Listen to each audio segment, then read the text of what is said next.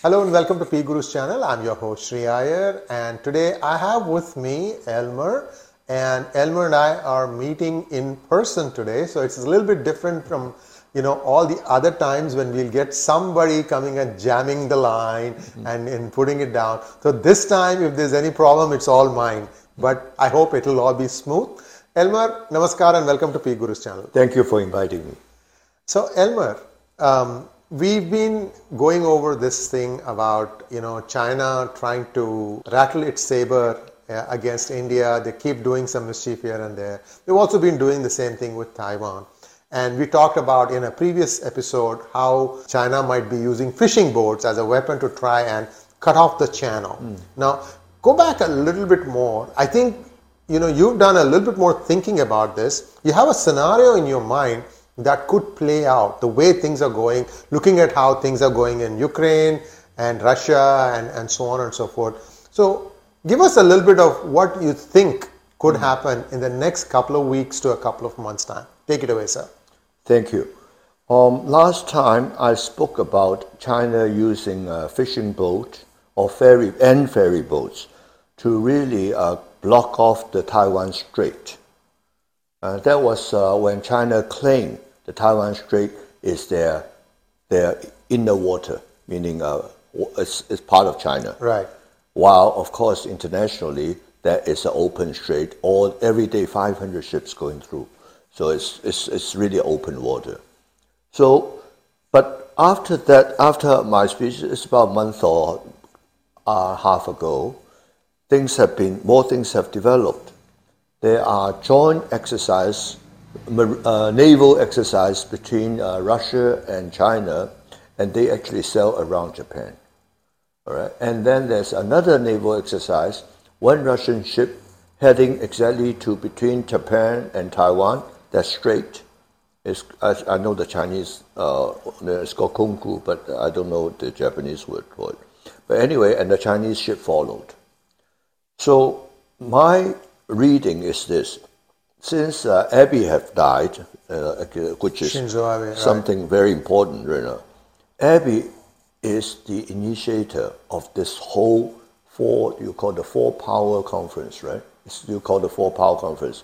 He's the one who designed it and get approval from U.S. and has been pushing, promoting this uh, four country, and then he start promoting this uh, extension of NATO all the way to Asia. He's been promoting that. So Chinese really hate him. So I still believe the most probable murderer would be following Xi Jinping's order. But anyway, that's not the the point is I think Xi Jinping need to have some kind of a military result, win or a small win. He can blow it up in China as a huge win. So let's say Every day there are 500 ships going through the Taiwan Strait, and every week there's one American warship going through. Right? A few days ago, when one American warship going through, in fact, they encounter one Chinese warship. So what if they ask the Russian to block off Japan's help to Taiwan? They're, they are, they're, they're between Japan and Taiwan. What if they ask the Russian to block off Japan? And Japan still has not passed the law of being just a defensive, uh, having a defensive uh, military. So they will be hesitant to get into a fight with a with Russia, a nuclear power. They will be hesitant. So they may not venture to help Taiwan, which they claimed they were going to do. But with the Russian blocking them off, they may not do it. So imagine the Chinese using some way easy to block off the north side and the south side of the Taiwan Strait while the American ship is going through. And while there are still maybe 50 uh, other ships going through. So they capture them there and create a stalemate for, let's say, two, three months.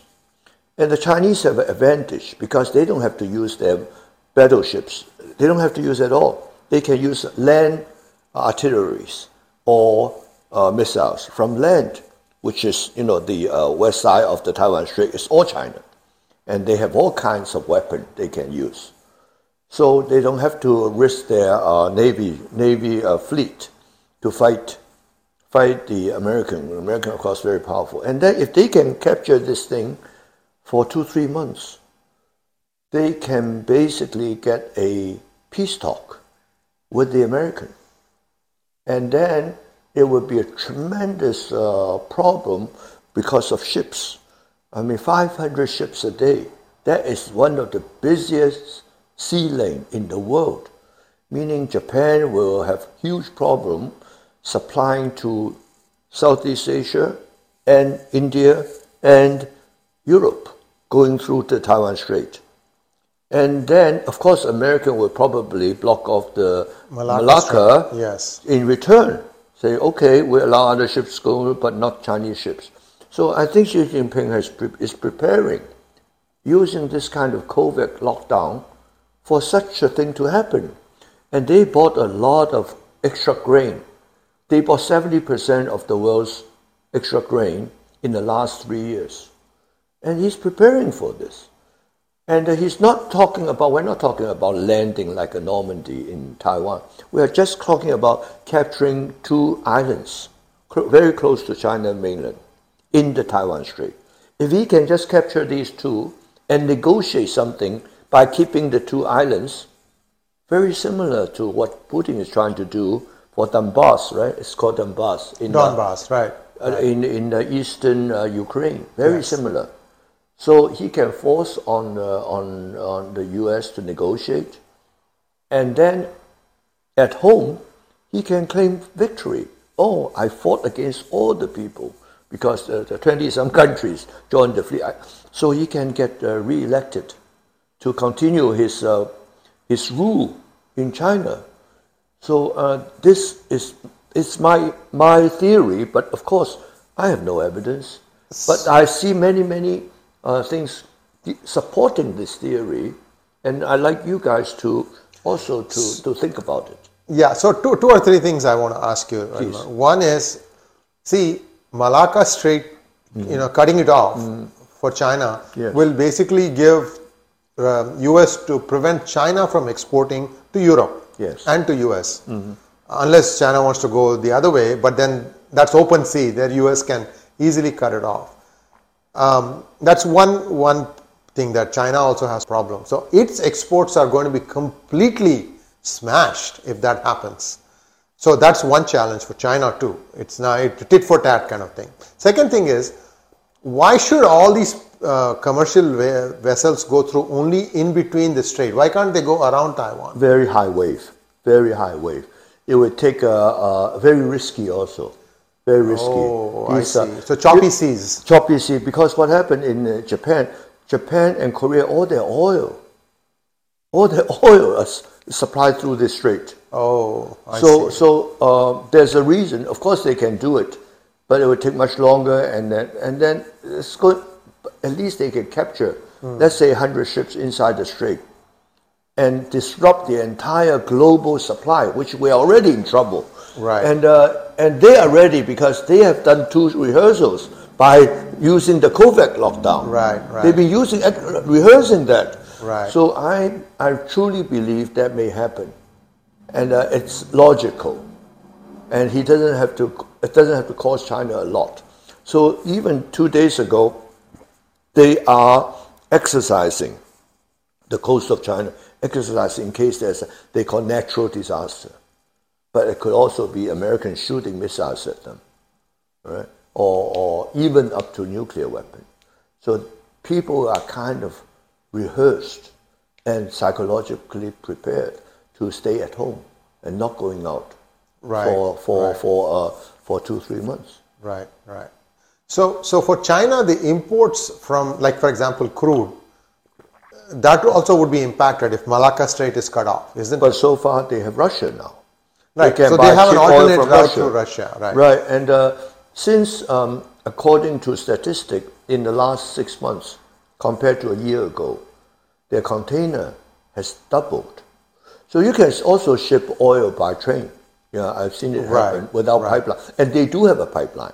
Right. They can Russia can force Kazakhstan to use their pipeline because there's also a pipeline going all the way from uh, west of China to east of China. Right. They can, and the pipeline can be used both for gas and oil. It's not a problem. So in they are, I think they are prepared for a something like that, especially the Russian. You know, uh, Russians still have a lot of oil uh, in the in the Sakhalin Island. Right. They have Sakhalin Island. They have North Pole. They can ship this uh, um, what do you call natural LNG from Right. the North Pole to Yamal down to China.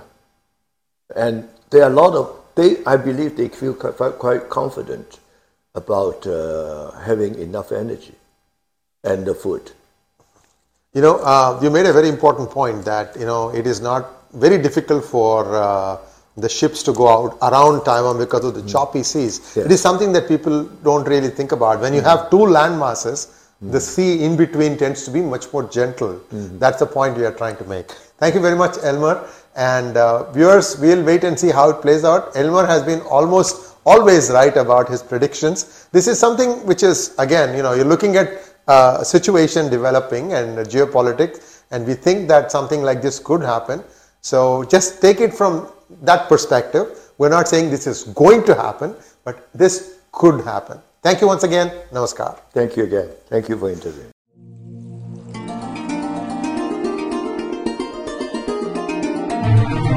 Thank